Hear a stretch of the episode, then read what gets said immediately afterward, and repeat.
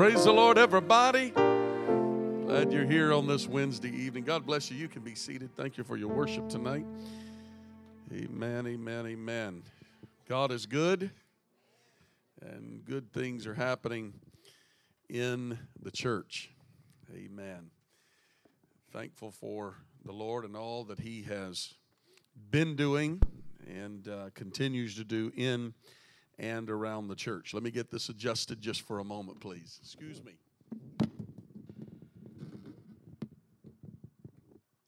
All right, that's going to be a little better. Fit my laptop. I'm glad you're here.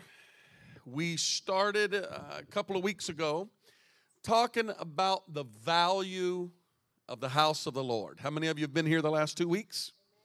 Been part of the series that I started a couple of weeks ago on the value of the house of the Lord. Tonight I want to pick up with this subject and continue talking about the value of the house of the Lord. Now, I want to be very clear. We have taken a lot of focus the last couple of weeks, and lest I be misunderstood in this teaching, because we may continue this into next week.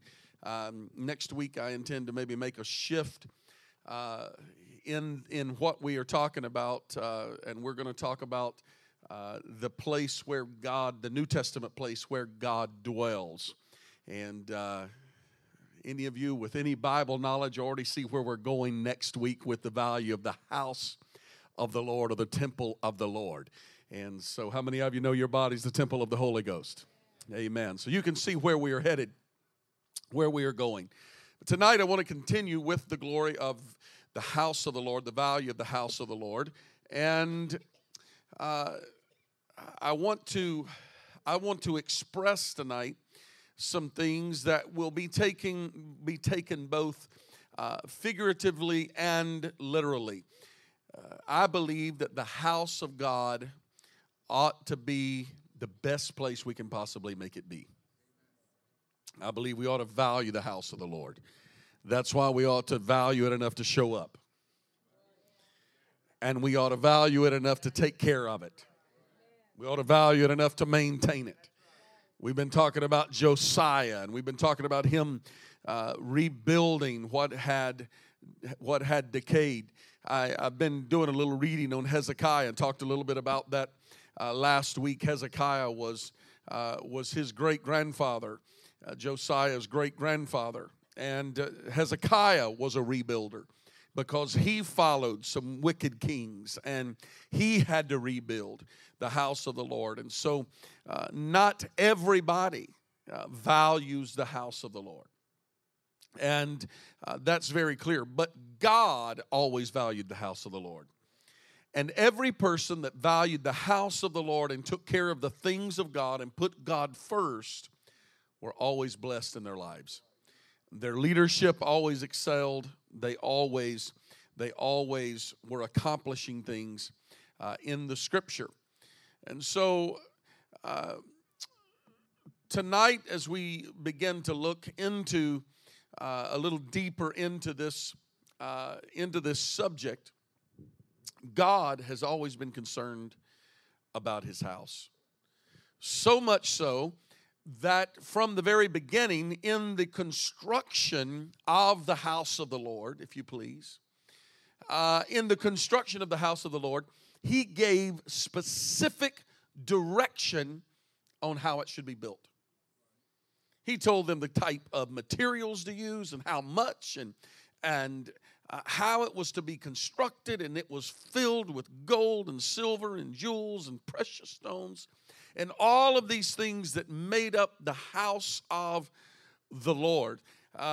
If we study the tabernacle, and I'm not going to get into that tonight, but if we study the tabernacle in the wilderness, He even gave specifics, and it was, of course, a type and a shadow of the New Testament and of salvation from the New Testament and the New Testament church, and the type and shadow of Christ and the cross and the blood and all of these things that comes together.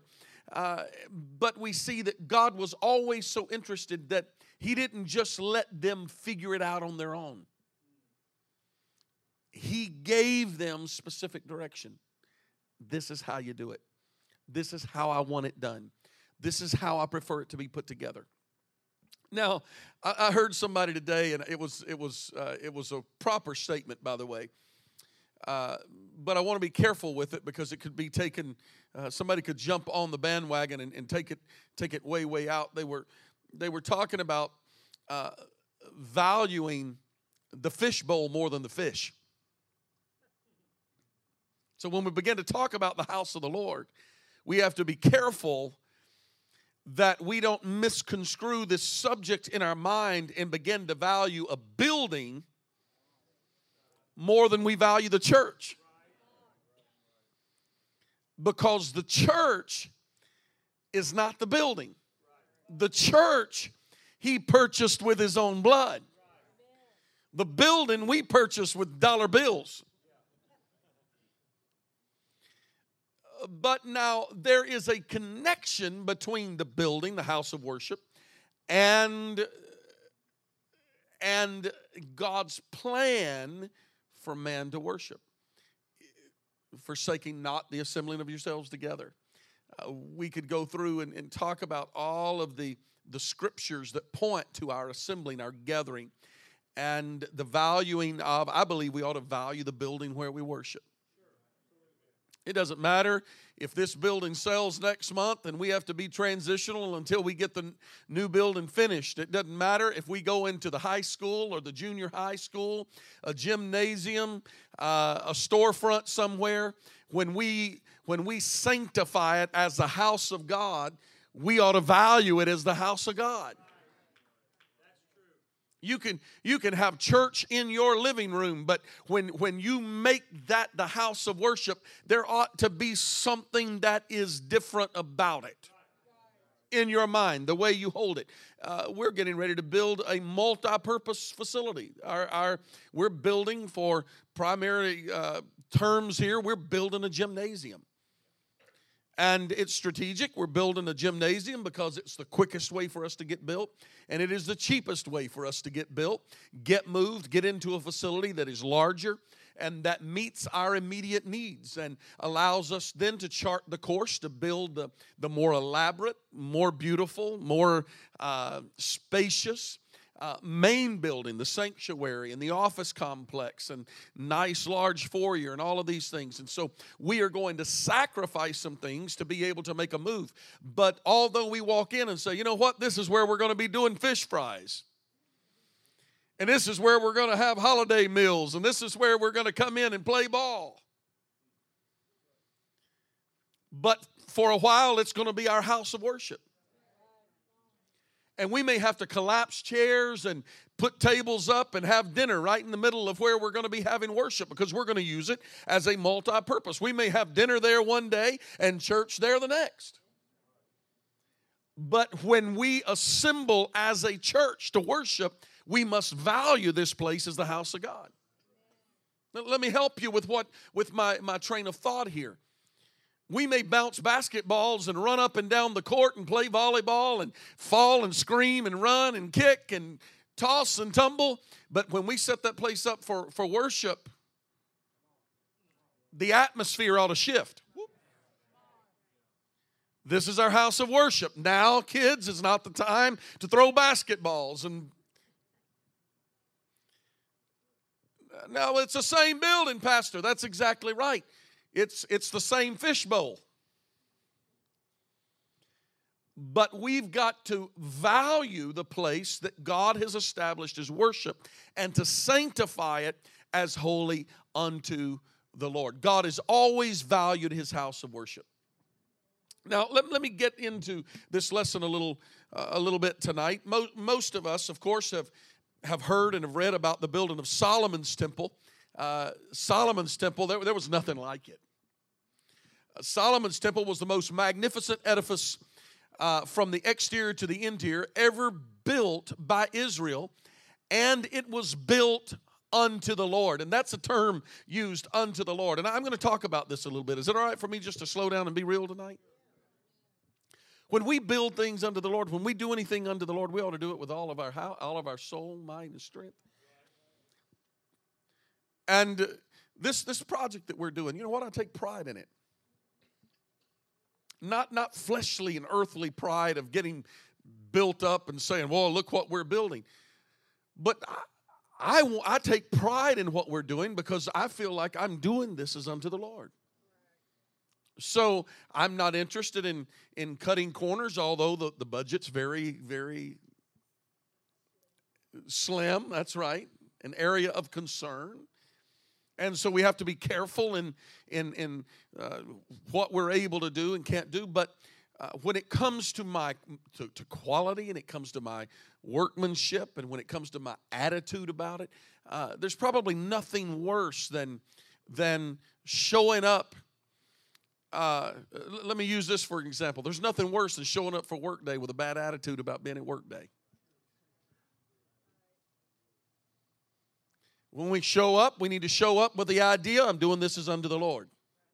Not for man's glory, but for the glory of the Lord. And so we're doing this as unto the Lord. This is going to be our house of worship. This is going to be the church. And so everything that happens should be done as unto the Lord. And so when Israel began to build and construct Solomon's temple, they built it as unto the Lord. That changes the whole dynamic.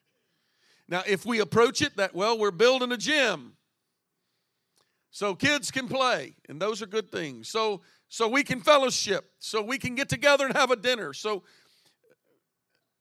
But if we're doing it as unto the Lord, it changes the attitude toward the house of the Lord.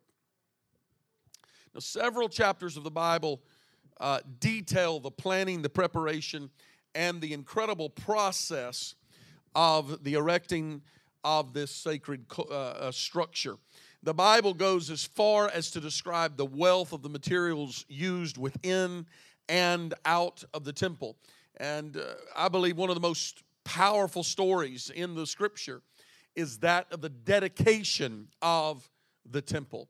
It was an occasion that almost defies description when the glory of God appeared.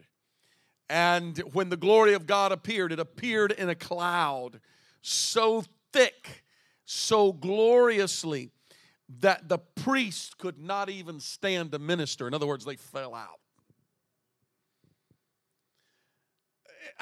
I guess that would qualify as a fallout service. And here's something else we have to think about. We refer to this as Solomon's Temple. King David, Solomon's father, was actually perhaps the one most deserving and that should have received most of the credit for Solomon's Temple. It would have been rightly called David's Temple. Solomon was responsible for the detail of the actual construction or the work process. But consider this. 1,017 talents of silver was given to the building of the temple. Of the 117,000 talents of silver, David stockpiled 1,000,000 of those talents of silver. It was 1,000,000 to 17,000 that Solomon actually stockpiled. Of the 108,000 talents of gold given, 100,000 talents of gold came from David's storehouse. You get where I'm going with this. Making it very obvious that what perhaps today would cost over $8.5 billion, with a B, $8.5 billion in today's currency, that it would have taken to have built this elaborate temple, literally the majority of it came from David, Solomon's father. It came from David's storehouse. In addition to the gold and the silver, David stockpiled all of the raw materials for the construction and the building of the temple. The cedars were from Lebanon, and the stones were from the local quarries. And it took 10,000 men 11 years just to cut the wood for the temple. Think about that. Everyone say preparation. Everyone say planning. These are things that went into this temple, this house of worship. Preparation, planning, the labor. 11 years they worked just cutting the wood and preparing and getting ready. Anybody starting to feel better about our building project? That's the hard part. It's the investment that is often forgotten in the process of establishing anything that is worthwhile in the kingdom of God. It is the preparation. It is the process. It is the hard work and the labor and the planning that goes in. Now press on a few chapters into your Bible, and David is in the grave. His son Solomon is king, and Solomon builds the temple from David's stockpiles. And when it was erected, it seems that it was the smoothest building program in history. 1 Kings chapter 6 declares it and says that when the building was built, every stone was made ready before it was ever brought in.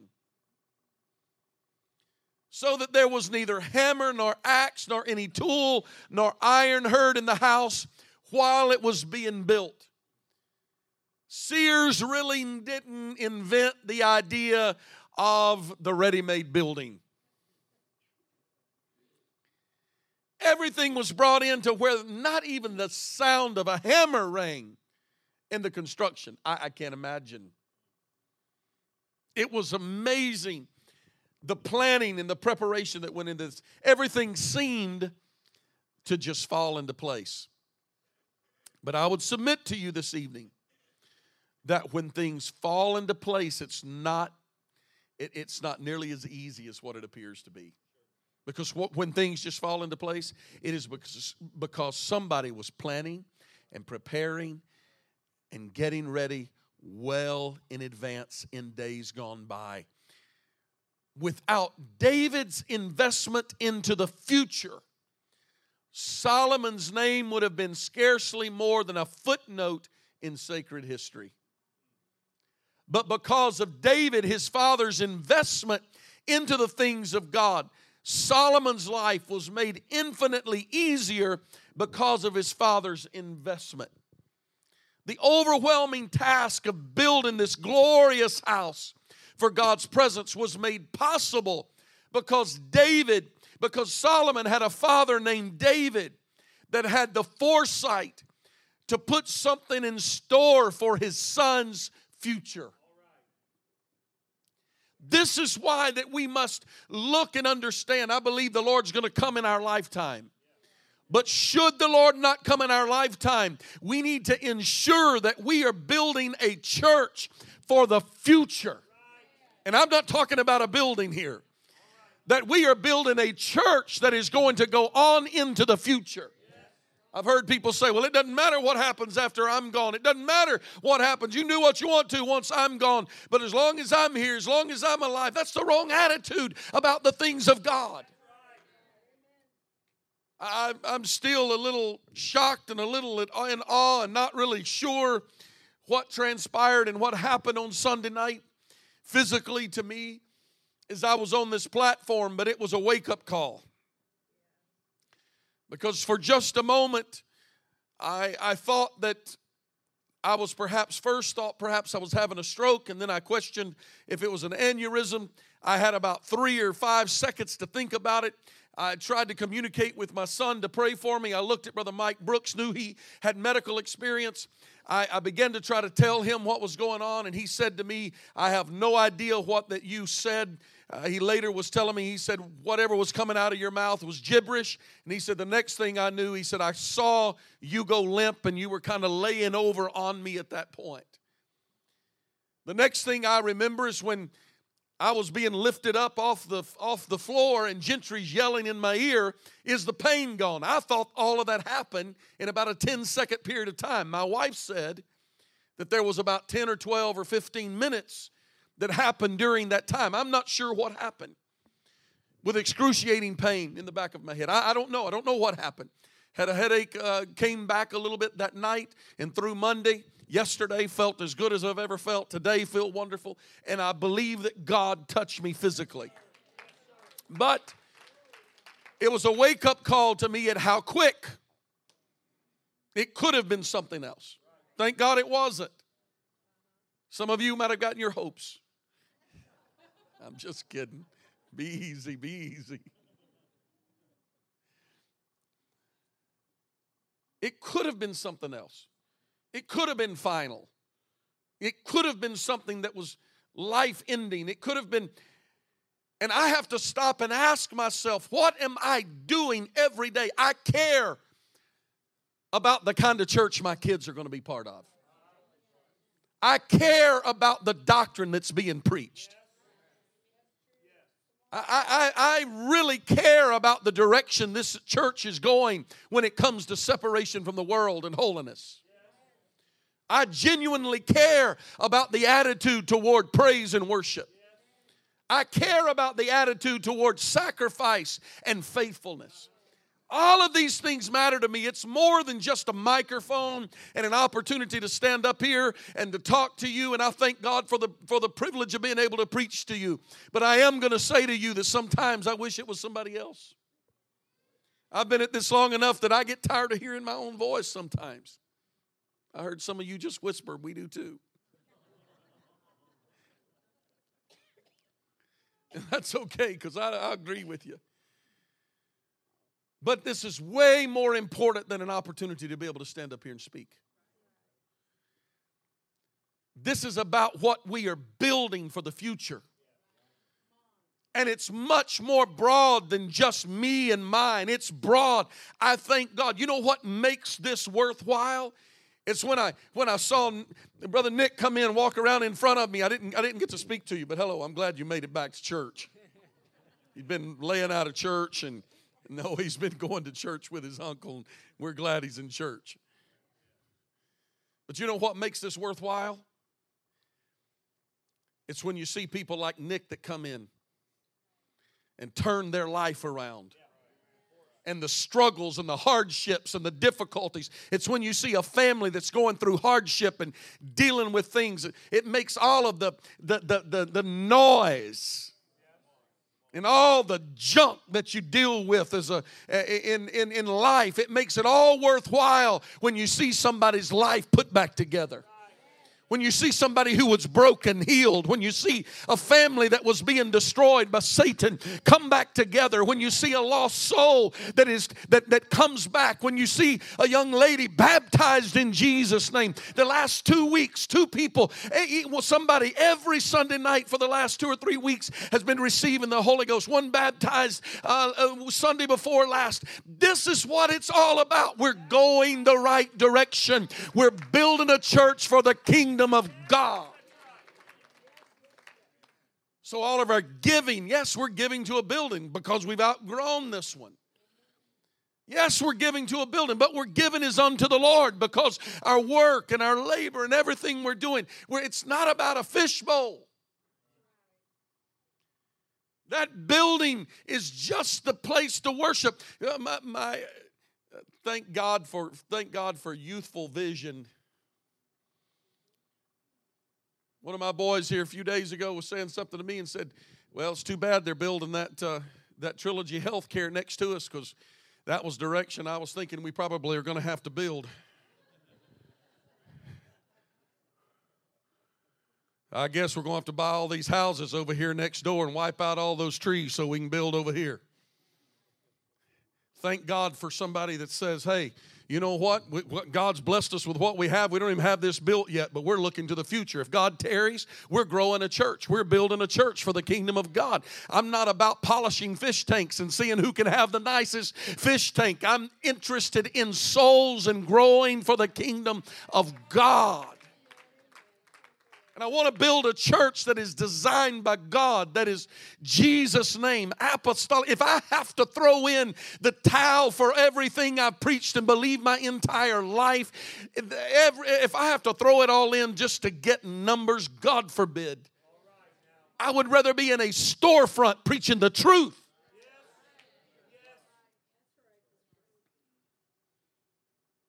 Well, I feel like preaching. It was David's investment into the future that made possible what Solomon was able to do. Our bishop's not here tonight. I wish he was, because I'd like to brag on him a little bit to his face. But if it had not been for his sacrifice for 38 years of hewing this church out of from under an oak tree and a front porch and a living room, in the early formidable days, and I look back and saw some of the records, some of the history books when I first came here as pastor, and I looked through some of those and saw 17 and 27 and 35 and 60 and 50 and 40 and 60 and 80 and back to 40, and thinking, boy, that must have been disheartening. Those are tough years, working every day, trying to support your family to build a church. I'm blessed. And you're blessed. Because a lot of us are here enjoying what God is doing in Frankfort and in Christian Life Church, but we had nothing to do with those formidable years when this church was being hewn out of nothing, being built by God Himself. 50 years of history has brought us to where we are. I thank God for your investment. I thank God for your family, for our elders. And we may not hear from them. I don't think we hear from them nearly enough. But thank God for our elders that have stood strong in the faith. And when trouble has come, they have stood on the side of right and righteousness and stood with the ministry and stood with the church. People that are always trying to tear down the church, tear down what God is doing, ignore them. They won't be there when trouble times come. But sometimes it's those that you may not hear so much from that when trouble comes, rise to the occasion and say, we're building a church for the kingdom of God. And this is bigger than we are, and we're going to remain steadfast and true and faithful. Thank God for Davids that invest into Solomon's future. Solomon now gets all the accolades, but if it hadn't have been for a David, there would have never been a Solomon's Temple.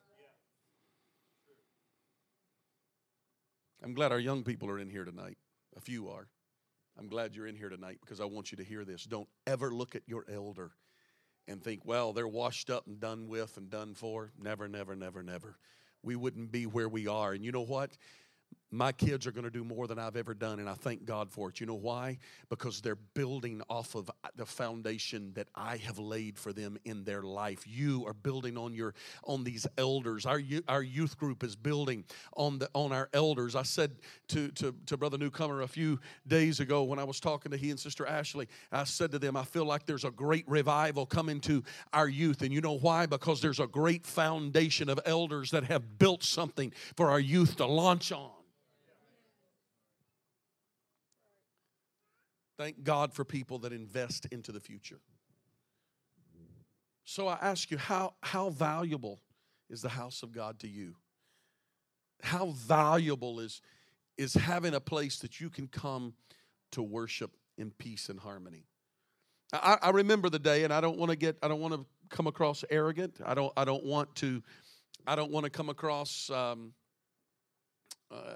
smart in any way. I come across as humble as I possibly can. But I have learned a few things in my 47 years of living. I've learned a few things being raised in a pastor's home, spending my entire life, been in ministry myself since I was 19. I've learned a few things over the years.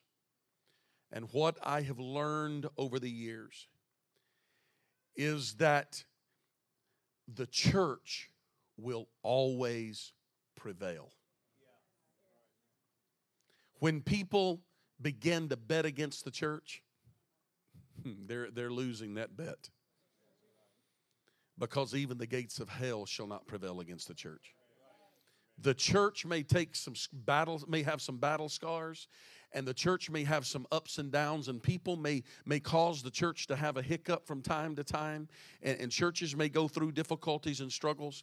But I believe a church that is designed by God is created by God to be able to weather any storm and every storm that comes its way. Don't ever be guilty of getting caught up in some sort of problem that is against the church. If leadership and authority is unbiblical and out of sorts, the Bible says this is how it's to be dealt with. If I get unbiblical, if my morals or my ethics or my doctrine is unbiblical and I get out of sorts, there is a board of elders in this church that I am submitted to, and they can come to me and sit down and talk with me and correct me. And if need be so, I'll be glad to hand the microphone to somebody else and step back if I get out of line. And I am submitted to them. I have elders that are not in this church, ministers, pastors, elders that I am submitted to, that can speak into my life, that I hold them in esteem, and I am accountable to them, and they have the ability to speak into my life. I don't ever want to come across in some way arrogant or a smart aleck or anything of the sort, but I will tell you this much, that when people come in the church and their motive is to tear down what God is doing, be it physically, be it tearing a saint down, be it tearing a brother or sister down, be it tearing leadership down, this is one of the things I've learned over the years. It's better off for them to move on down the road. Because all you got to do is throw one bad apple in the apple cart. You were about to shout with me a few minutes ago. And when that spirit rises up, oh, believe me, I may walk around with a dazed look on my face, but I've got it pinpointed. I know where it's at. Sometimes I look it right in the eye. You're right, you're right. You got it. Gift of discernment, Sister Fair.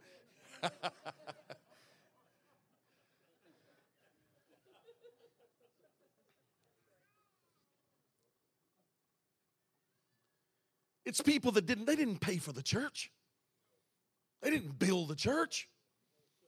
They don't have a history of labor with the church. Matter of fact, somebody said to me one time, and I found this to be true, you want to know who loves the church? Go look in their checkbook. That's a good example of how people feel about the church.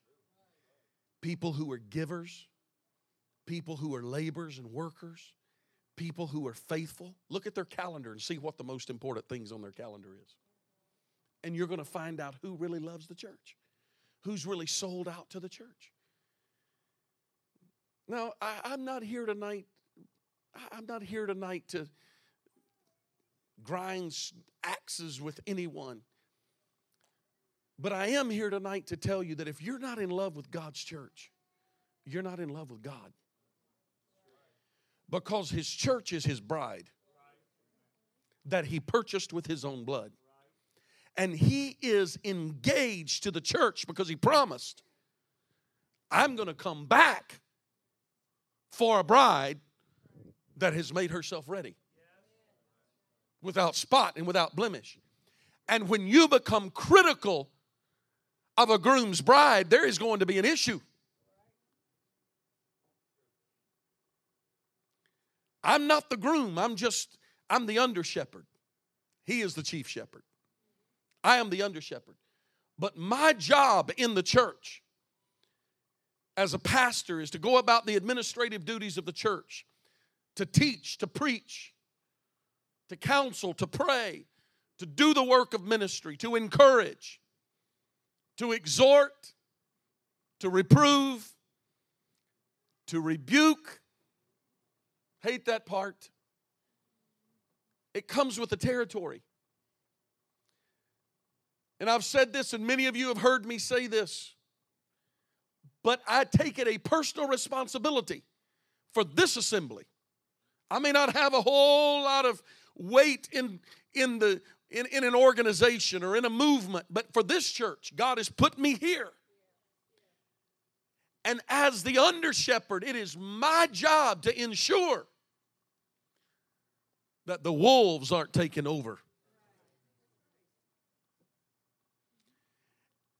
And that this is a place where the sheep can be fed in green pastures and drink from cool waters, living waters, and a place of safety and a place to grow. That's my job as a pastor. So if you see and you think, oh, boy, I don't know why pastor's preaching and teaching the way he is. Because sometimes I'm trying to point the wolves out.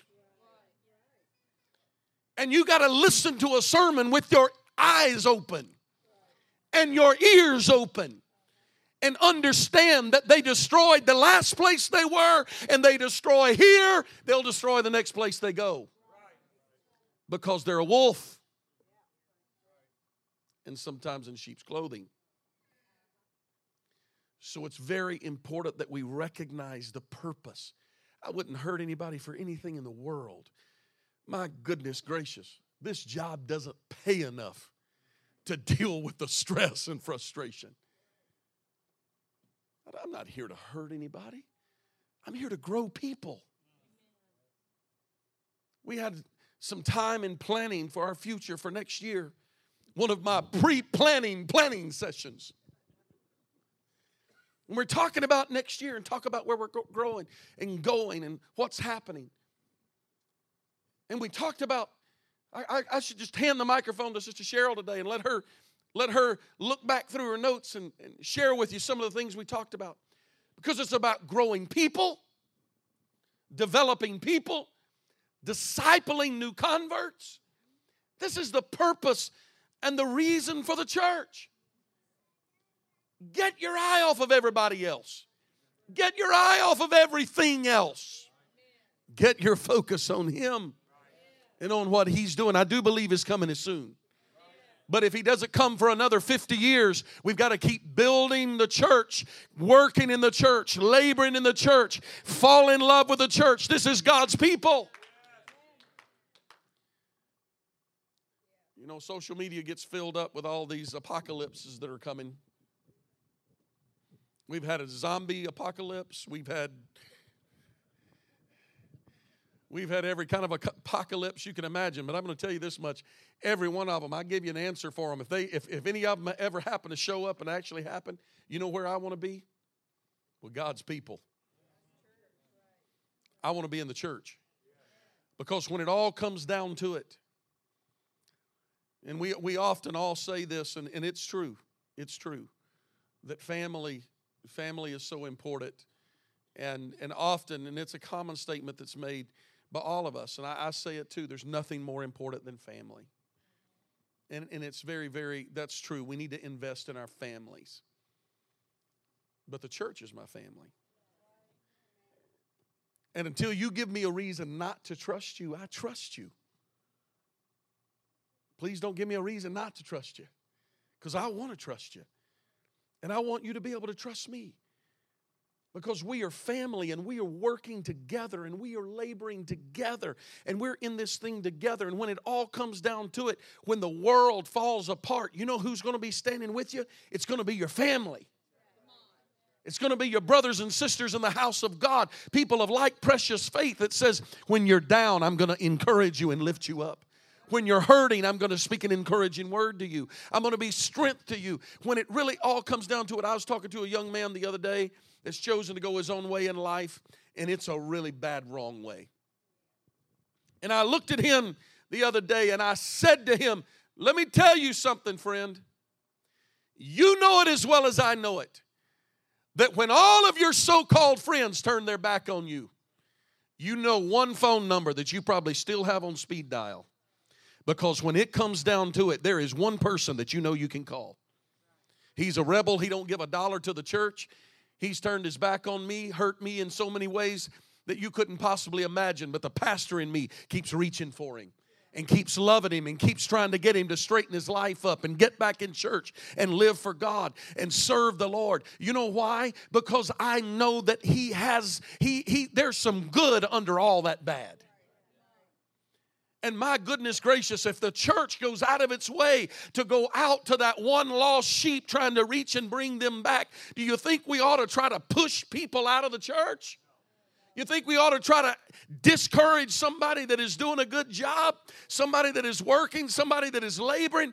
Absolutely not. Encourage your brothers and sisters. Strengthen your brothers and sisters. Say an encouraging word. You know I preach against Facebook often because it's of the devil, I tell you. and I'm on it. It's like every other medium. It's got the potential to be good and the potential to be evil. And if we're not careful, our good can become evil. That's why we got to be very, very careful, because it's open to the world. The things we post, the things we say, sometimes we may mean nothing of it, but we can post certain things, and you don't know what somebody else is going through, but they take it as a slam at them. And they get hurt by it because you make some comment or some post, and they think it's about them, and you didn't even know that they were watching your post. We have to be careful, encourage one another in everything that we do. And if you do those things intentional and you use it as an opportunity to slip in the back door and be sneaky about giving correction to the pastor over Facebook, the wolf's barking again. And it happens. Don't be guilty of that junk. Don't get caught up in that. There's people in this church that are laboring, that are working, that are serving. Thank them, encourage them. I have been so moved over the last month at our work days. My goodness, they just take all of my time away. They get up there and sing the whole night.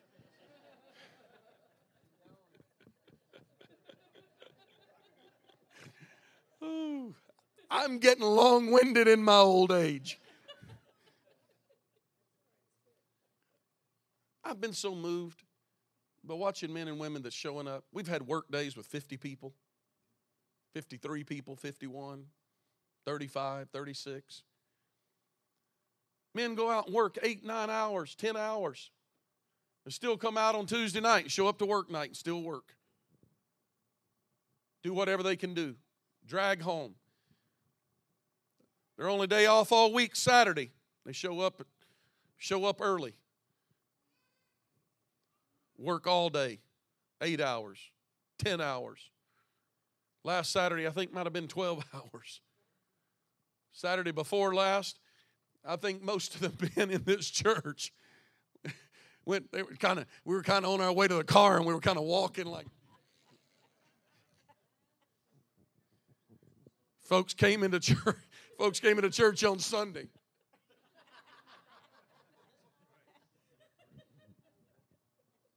Muscle sore and tired, weary. Well, Pastor, I'd have been there, but I've got this going and that going. Nobody's begging. But you know what you can do? Brother Ron came to me last Sunday. I love you, buddy. Good guy right here. Brother Ron came to me last Sunday. I said, Pastor, I'm sorry. I said, what you sorry for, Brother Ron? He said, because I can't work like I used to. He said, I give it about half a day out there at work day, and I have to sit down, and I feel bad for just sitting there watching everybody work. Thank you for showing up, Brother Ron. And that touched my heart, that you're sincere enough and love the work of God enough that you show up and give whatever you got to do whatever you can. Thank you for showing up to work day. Thank you for giving what you got. Because you know what? Just being there is an encouragement to people. Like Brother Newcomer said Sunday night, you know what? Stop in. Maybe you have to work on Saturday. You got busy schedules. You got birthdays and anniversaries and all kind of things that goes on. None of us can be there every week. Stop in and just say an encouraging word. Catch somebody here at church on Sunday and say, you know what? You're doing a good job. Thank you. Keep going. God bless you. The worst thing that can happen is for there to be discouragement that oozes from us. Because the church... I'm not talking about the fishbowl here. I'm talking about the church. Is the most important thing in your life. Because when all the money's gone and all the friends are gone and everything's gone, let me tell you where it's all going to come down to. What did I do for the Lord? What did I do for the people of God? And when we get to heaven... and somebody comes by and says, you know what? It was your encouraging word that kept me going. It was what you said. I looked through my list a few weeks ago of elders in my life that affected me so deeply. I went back to men. I call their name. You wouldn't know them. They've never preached a sermon, probably never served in any capacity. I don't recall them hardly ever being on the platform, if they were ever on the platform. But I remember men that I never even knew the first name. All I knew them by was brother. I remember Brother McFarland. Not the Indiana Brother McFarland. Brother McFarland from Southeast Texas. I remember when I was just a kid, him coming to the altar, kneeling down, spending time praying with me until I prayed through. I remember him when I was 12 and 13 years old, he'd bring his grandson to church and he'd say, "You want to come over? We'll make some ice cream." That always gets me. "We'll make some ice cream. You and my grandson can go fishing down at the pond." Boy, he just made a preacher's kid's day. 12, 13 years old, Sunday afternoon, fishing and ice cream. What's better than that? But the things I remember the most were the experiences that I had at the altar with an elder that was hands-on, praying in my ear, telling me, "You can do this.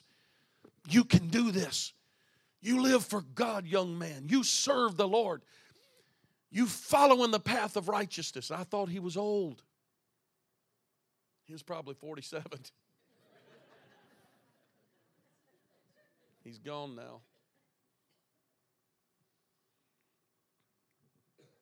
We have a responsibility. Man, I don't know how I ended up so emotional tonight.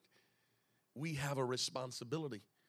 What does the church mean to you, and what does the future mean to you? I know we have youth in here tonight, but look around you and ask yourself, what would I do to prevent a young person from leaving the church and backsliding, going out? What would I do to encourage a family to keep them from getting discouraged and walking away from God? What would I do? Is it too much to say, "Hey, let's get together for coffee. Let's go out to lunch. Let's get together after Sunday school or after Sunday night"? Is it too much to ask, what's the church worth? Because when you invest in people, there's going to be a day that you're going to need somebody. And you know who's going to be investing in you? It's going to be the people that remember that you invested in them. I'm going to close with this. Brother John Reading said to me last week, we were together. And he said to me, well, as a matter of fact, it was last Friday night after our children's ministry prayer training. We went out to dinner. We were sitting in Applebee's. He said, "I've made it a point." He said, "I'm reaching a point in my life." We were talking about where we are in life and the feelings of effectiveness or the lack thereof. He said, "I've got young ministers that I'm connected with." He said, I go out of my way. He started sharing with me. He said, "I drove over to Illinois. Brother Andrew Romine, he's preached here in our pulpit.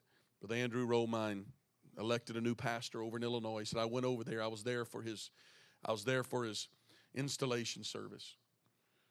Talked about another young man. His father passed away. He said 3 of us got together and we drove clear to Arkansas to be at his father's funeral. And another young minister drove all the way to Minnesota to be at his father's funeral. He said, people say, "Man, are you guys that good of friends?" He said, "Nope, not yet." But he said, "One day I'm going to be an old man and I'm not going to be pastoring anymore, and church is going to be going on, and somebody's going to be changing my diapers." And he said, "You know who's going to stop by and see me and encourage me? It's going to be the young people that I've invested into their life that remember what I did to help them and to strengthen them." What's the church worth to you? And what's the future worth to you? Man, I have barely scratched the surface of what I really wanted to talk about tonight. You got to come back next Wednesday to hear the rest. Let's stand together. Lord, help us, impress upon us the importance of your house, of your people. Lord, that we not focus as we are teaching and talking about the house of the Lord. That, Lord, everything is not about the building, oh Lord, but it is about the people of the building. It is about the God of the building. And Lord, that this is about a place that we come together to worship by your design, by your direction, with what you are doing and performing in our life. Lord, we love you and thank you. Thank you for this wonderful church, for these good people. Bless everyone. Keep us, Lord, through this upcoming holiday weekend.